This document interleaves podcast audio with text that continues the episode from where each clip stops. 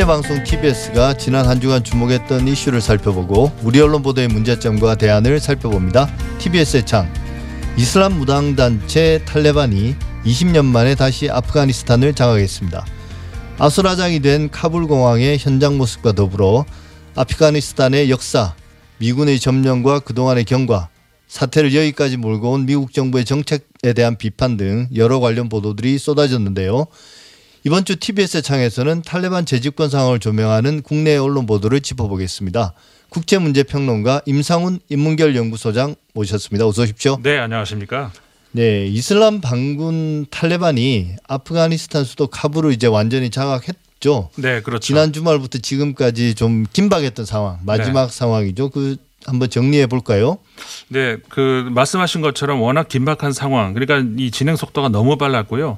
어, 특히 이제 우리가 그 국제 뉴스에서 계속해서 어, 탈레반이 수도 카불을 향해서 진격하고 있다 이런 소식은 전했습니다만 이렇게 빨 이렇게까지 빨리 어, 수도를 장악하게 될 줄은 몰랐었죠. 어느 예. 누구도 몰랐던 것 같습니다. 현지 사정을 정확하게 이제 알고 있는 사람이 아니라면 어, 거의 뭐 말 달리는 속도 수준으로 그 수도로 향해서 진격해 왔고 아, 그렇기 때문에 지금은 이제 어, 일단은 대통령까지 도망간 상태에서 이제는 뭐 전 대통령이 돼버렸지만 어, 지금 혀, 현재로서는 어, 그 임시 정부 수준의 어떤 그 내각이 꾸려져 있는데, 그러니까 내각 수준도 아닌 거죠, 사실은. 어, 그 전, 전임 그 장관이 어, 좀 수반을 맡고 있는 임시 수반을 맡고 있죠. 어, 이 며칠 안에 또 다른 상황들이 계속 이제 나올 테고, 어, 그래서 이제 지금 현재로서는 어, 앞으로 어떤 방향으로 전개될 것인가라고 하는 것은 어, 전망을 하기는 굉장히 조심스럽고, 예. 어, 며칠을 좀더 추이를 지켜봐야 될 것 같습니다. 예. 사실 이제 이게 20년 전으로 되돌아가야 되는 일인데요. 네. 아프간 전쟁이 시작된 게 2001년 9.11 테러 때문 아니겠습니까? 그렇죠. 어 그래서 이제 미국이 탈레반을 공격해서 탈레반 정권을 붕괴시키고 거기에 이제 어 일종의 소위 미- 민주정부를 민주정부, 그러니까 친미 정부를 세웠는데요. 이게 20년 동안 과연 무슨 일이 일어났는지 예. 사실 좀 어 저는 갑작스럽다는 생각이 들었어요. 그렇죠. 어 이게 도대체 무슨 일이지? 어 물론 미국이 이제 아프가니스탄에서 철군한다는 말은 오래 전부터 나왔고 네, 네. 뭐 철군한다는 말을 들을 때는 어 나름대로 이제 뭐 뭔가 준비가 됐으니까 새로운 정부가 자리를 잡아가는구나 이런 막연한 생각을 그렇죠. 했었는데요. 네. 그게 정반대였단 말이죠. 실제로 그렇죠. 마치 미국이 그 탈출하는 식으로 일이 전개되니까요. 사실상 그렇게 됐습니다. 아, 말씀하신 20년이라는 것이 그러니까 정확하게 20년 전이 2001년 아니겠습니까? 그 말씀하셨던 9.11 9.11 테러 그9.11 테러 우리가 또 혼동하면은 그 텔레반을 거기다 연결시킬 수 있는데 그건 아니고 당시 알카에다 예. 알카에다의 그 오사마 빈 라덴 많은 분들이 기억을 하실 겁니다. 어, 미국의 그 월, 당시 월드 트레이드 센터를 공격을 했죠. 직접 그걸 비롯해서 이제 몇 군데를 공격을 했는데 아, 그것을 계기로 해서 어, 오사마 빈 라덴의 그 신변을 넘겨라라고 했는데 당시 아프가니스탄을 어, 정권을 가지고 장악, 장악하고 있던 것이 이제 탈레반이었고 탈레반 세력이 그걸 거부했죠. 예. 그러면서 바로 다음 달인 이제 10월 어, 10월 7일 날 미국이 아프가니스탄으로 진격해 들어갔고 불과 뭐 한 달 두 달여 만에 그러니까 11, 12월 에는 이제 완전히 이제 수도 카불을 장악을 했죠. 그러면서 그 이후로 어, 말씀하셨던 그 친 미국이 어, 친미 정권을 이제 세워놨는데 우리가 일- 이제 뭐 통상적으로 민주정부다 어느 정도는 맞죠, 맞는 말입니다. 과 그 전에 탈레반 정부에 비해서 근데 그 뒤로 어, 정확하게 그로부터 또 10년 후 그러니까는 어, 2011년 5월이죠. 그때 이제 어, 많은 분들이 기억하시는 오사마 빈 라덴을 사살하는 장면 예. 그것을 어, 당시에 그 오바마 대통령 시절에 그러니까는 현 대통령이 조 바이든 대통령이 부통령 시절에 어, 그 작전이 있었죠. 어, 그렇게 되면서 뭔가 아, 지금 어, 아프가니스탄을 어, 정권을 바꾼 뒤에 뭔가 변화가 있구나 이런 모습을 미국 국민들에게 보여주기도 했었고 그거보다 조금 더 전이었습니다만 2009년도에 오바마 대통령이 그 미군을 대폭 증원을 하죠. 4만 명을 더 파견을 해서 아, 뭔가 아, 뭐- 미군을 거기에 보낸 만큼 소득이 있다. 아, 이런 그 메시지를 이제 어, 미국 국민들에게 주려고 했습니다만은 사실은 미국 정부 내부에서도 이 뭔가 이상하다. 우리가 계획했던 그런 방향으로 가지 않는 것 같다. 그래서 우리가 늪에 빠졌다 뭐 이런 표현도 네. 하고 미국 미국이 늪에 빠졌다 또는 밑 빠진 독에 물을 붓는 격이다 이런 어, 이야기들도 많이 나옵니다만은 어, 지금까지 거의 2조 2조 달러 가량의 어, 돈을 퍼 부었거든요. 천문학적인 비용인데 이것도 가지고 있는 돈을 쓴 게 아니라 그 부채죠.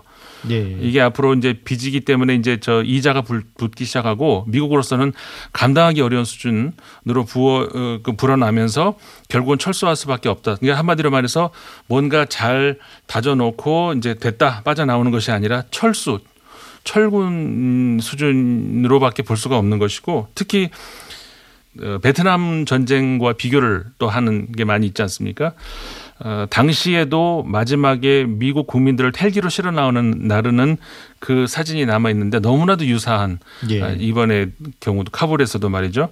그러면서 미국으로서는 사실 굉장히 굴욕적인 결과를 남겼다 이렇게밖에 볼 수가 없을 것 같습니다. 예, 미국 내에서 이제 비판은 뭐 사이공의 모습이 오버랩된다 말씀하신 것처럼 그래서 이제 베트남전 패배 그러니까 이 아프가니스탄에서 격렬하게 전쟁을 한 건 아니지만 네. 결국 마지막 모습은 베트남전에서의 최종 패배하던 그 순간의 모습을 이제 상기시키는 것 같은데요. 그렇죠. 사실 미국이 아프간 정부에 제대로 알리지도 않고 한밤중에 철수했다고 그러네요. 네네. 그 이번 사태 책임 이제 갑작스럽게 이제 카불이 붕괴되는 그 책임을 미국에 돌리는 그 비판도 나오는데 네. 사실 어 바이든 대통령 스스로도 이제 이렇게 빨 빨리 무너질 줄은 몰랐다라고 이제 고백을 했는데요. 네네. 3개월은 버틸 거라고 했습니다. 네. 국방부가 어. 3개월 정도 예상을 했고요. 예. 어, 사실 그 바이든 행정부의 핵심부에서는 그보다 좀 더 길게 갈 거라고 생각을 했던 모양이에요. 예. 근데 길게 간다는 간다는 표현 자체가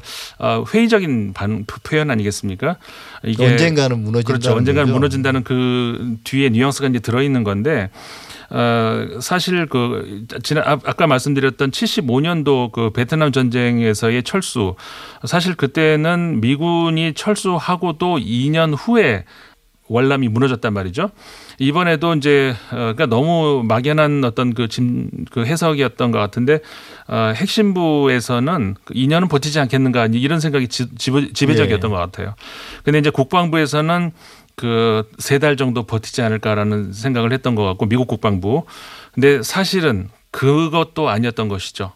어 바이든 대통령이 정식 공식으로 어 철수를 발표한 것이 이제 5월 1일이었는데 그 전에도 물론 철수 이야기는 했습니다마는 그 9월 1일, 11일 이전에 모두 철수한다는 거 아니었습니까? 근데 그 5월 1일 기준으로 해가지고 지난 8월 15일 날 그 수도 카불을 탈레반이 완전 장악을 했으니까 정확하게 3개월 반 만에 예. 어, 그 철수 공식 발표 이후로 3개월 반 만에 이 저 정권을 완전히 무너뜨린 거죠. 이 정도도 예상을 하지 못했느냐. 어, 미군이 철수를 하겠다 뭐 하면 철수는 뭐 사실상 받아들이는 그 입장이었는데 미국 국민들도 그런 받아들이는 입장이었는데 이 정도를 예상을 도대체 못했다는 것이냐라고 하는 것은 어떤 의미로든 어, 미국에서도 그 국내에서도 이제 그 비판의 여지 이건 뭐 잠재울 수 없을 것 같습니다. 예, 사실 미국 정부도 충분히 예상하지 못했다고 하니까 네. 우리나라 국민들이 이 사태를 접하고 좀 어안이 벙벙한 거는 네. 어, 어쩔 수 없는 것 같긴 합니다. 근데 이제 사실 이런 국제 문제에 좀 관심이 있는 사람들도 그동안 우리 언론 보도를 통해서 이런 것들에 대해서 전혀 알, 뭐 알 수 있는 기회들이 별로 없었거든요. 그러니까 네. 미국이 철수한다. 아프간 상황이 좋지 않다. 이 정도로만 알았지 실제 아프가니스탄에서 진행되고 있는 일들은 이번에 이제 이런 아수라장이 되고 탈레반이 다시 정권을 장악하고 나서야 여러 보도들을 통해서 알게 되는 것 같아요. 그동안 그렇죠. 우리나라 언론들이 이런 부분들 어떻게 보도해 왔습니까, 사실? 어, 국제 뉴스와 관련해서 우리나라가 너무 그 보도의 그 질적으로 양적으로 너무 적다는 것. 아, 그거를 지적하지 않을 수 없는데 어, 저는 이제 계속해서 지속적으로 국제 소식 관련해서 이제 그 국내에 전하는 입장에서 더 민감할 수는 있겠습니다만은 어, 우리나라가 여러 가지 면에서 국력이 세계 10위권 아니겠습니까? 경제력도 그렇고 국방력도 그렇고 뭐 문화 수준 말할 것도 없고 그런데 그런 그 영향력에 비해서 그 국제 동향 을 우리가 이제 읽어내고 그 거기에 대해서 뭐 우리가 이제 국제적인 영향력을 주는 것까지는 바라지 않는다 하더라도 최소한 국민들에게 어전 세계 동향을 알리는 것 정도는 지금 적어도 지금보다는 좀 더 해야 되는 것 아닌가 뭐 잘 아시겠습니다만은 어전 세계의 그 어떤 그 영향력을 행사하는 그런 나라들의 경우는 언론을 그러니까 신문을 펼쳐 보면은 주요 기사가 전부 외국 국내 국제 기사들이잖아요. 예. 미국, 프랑스, 영국, 뭐 독일 이런 나라들 말이죠. 그러니까 그만큼은 아니더라도 적어도 어, 지금 정도 수준은 좀 더 넘어서지 않냐. 국제사회에서 동향이 그러니까 국민들이 알고 있는 것이 너무 그 적다는 것이죠. 사실은 우리나라가 100년 전에 그 외세 시달리는 것도 국제 동향이 너무 어둡다 보니까 무슨 일이 벌어진지를 모르면서 당한 거 아니겠습니까? 어, 지금 물론 국, 국, 현재의 국력이 그때하고 비교하는 거는 뭐 말이 안 됩니다만은 어, 국제 어떤 그 소식에 너무 어둡다.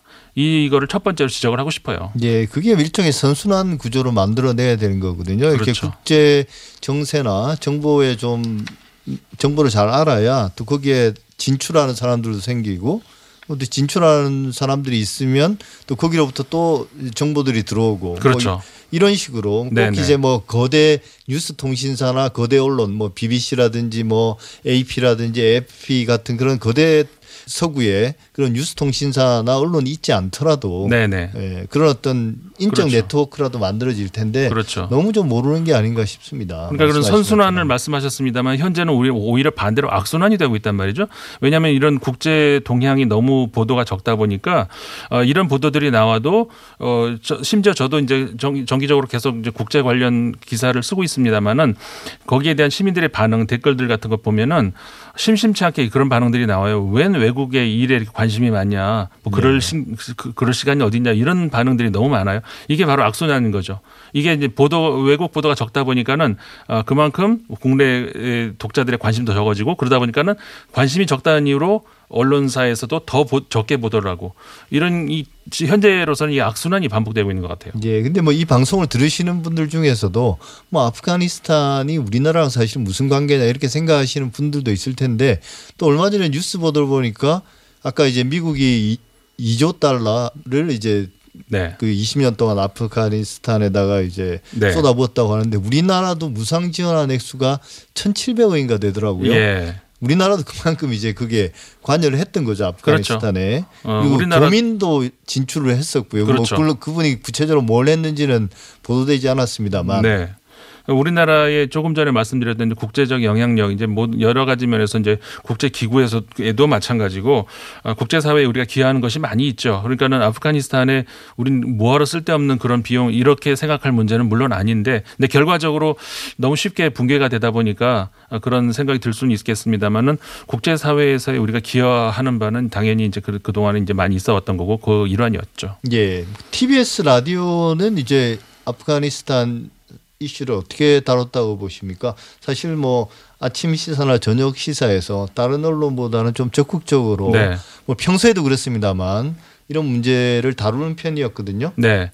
TBS의 경우는 뭐 저도 TBS에 출연을 그 자주 하는 편이었습니다만은 어 국제 뉴스와 관련해서 우리가 특히 이제 라디오에서 아침부터 이제 그 처- 처- 시청 청취자들이 많이 듣는 방송들이 있지 않습니까? 예. 막큰 영향력을 가진 그런 방송들도 있고 어 국제 뉴스의 비중이 상당히 그래도 높았다라고 할 수가 있죠. 다른 언론들에 비하면은 그런 그 전문적인 시야, 그다음에 국제적인 시야 이런 것들을 어 좀 이렇게 그 확보를 하기 위해서 많은 노력을 했다라고 뭐 TBS 방송이라서 얘기하는 건 아니고 어, 실제적으로 이제 그 저는 그런 생각을 가지고 있었고요. 예. 다른 언론에 비해서는 그런 것 같습니다. 예, 뭐 이런 그 국제적인 이슈들을 좀 깊이 있게 다루기보다는 또 흥미 위주로 풀어내는 경우도 많았는데요. 네. 그런 것들을 일일이 뭐, 뭐 여기서 이야기하고 싶지는 않고 네. 대신 좀 궁금한 게 이제 아프가니스탄은 어떻게 되나요? 이 쉽게 예측할 수는 없지만 어, 뭐 많은 보도들이 나오고는 있습니다. 이런저런 네. 보도들이. 예. 근데 우리가 그런 보도들을 종합하거나 혹은 이제 국제 정치에 밝은 분들이 하는 이야기들을 어, 다 고려했을 때 어떻게 변할 것 같습니까? 아프가니스탄의 미래를 지금 이제 정확하게 예측하는 건 상당히 어려운 건 사실입니다. 어, 그 당장 그 바이든 대통령 같은 경우에도 당 며칠 후에 벌어질 일을 예측을 못했으니까요. 어, 다만 그 아프, 지난해 초에 2월 말에 그러니까 2020년 2월 말에 그 아프가니스탄의 탈레반 측하고 어 미국하고 협상이 이제 그 평화 협상이 종결이 됐었는데 어, 당시에 그 아프가니스탄의 그 전 지금으로선 전 정부죠. 당시에 네. 정부는 빠져 있었단 말이에요. 근데 거기에서 이제 합의 내용들도 많이 있겠습니다만 모든 것들이 다 알려지지는 않았죠. 근데 어, 국제 사회에서 조금 더 책임감 있는 어떤 정부를 구성을 하고 싶을 겁니다. 탈레반 입장에서는 그 그렇기 때문에 과거에 20년 전에 정권을 가지고 있었던 당시의 탈레반의 모습과 같지는 않을 것이다. 사실상 어, 탈레반이 정권을 장악하는 건 거의 뭐 기정사실로 받아들여야 하고 그렇게 됐을 경우에 20년 전의 모습과는 어, 실제로 이제 다른 달라진 모습을 보여주려고 하죠. 의도적으로 어, 실제로 그게 얼만큼 국제사회가 어, 인정을 할 만큼 수준을 될지는 의문입니다만은 그 문제는 국제사회가 얼만큼 지켜보느냐에 달려 있는 것 같습니다. 왜냐하면 20년 전에는 아프가니스탄에 국제사회에서 별 관심이 없었거든요. 예. 거기에 달려 있는 것 같습니다. 예, 뭐 개인적으로는 아프가니스탄을 둘러싼 뭐 국제 정세에 대해서는 잘 모르나 네. 아무래도 그곳에 사는 사람들이 조금 더 좀 안정되고 인권이 존중되는 삶을 살았으면 하는 그런 기대는 있습니다. 네. 네, 여기까지 하겠습니다. 지금까지 임상훈 인문결 연구소장이었습니다. 오늘 말씀 감사합니다. 네, 고맙습니다.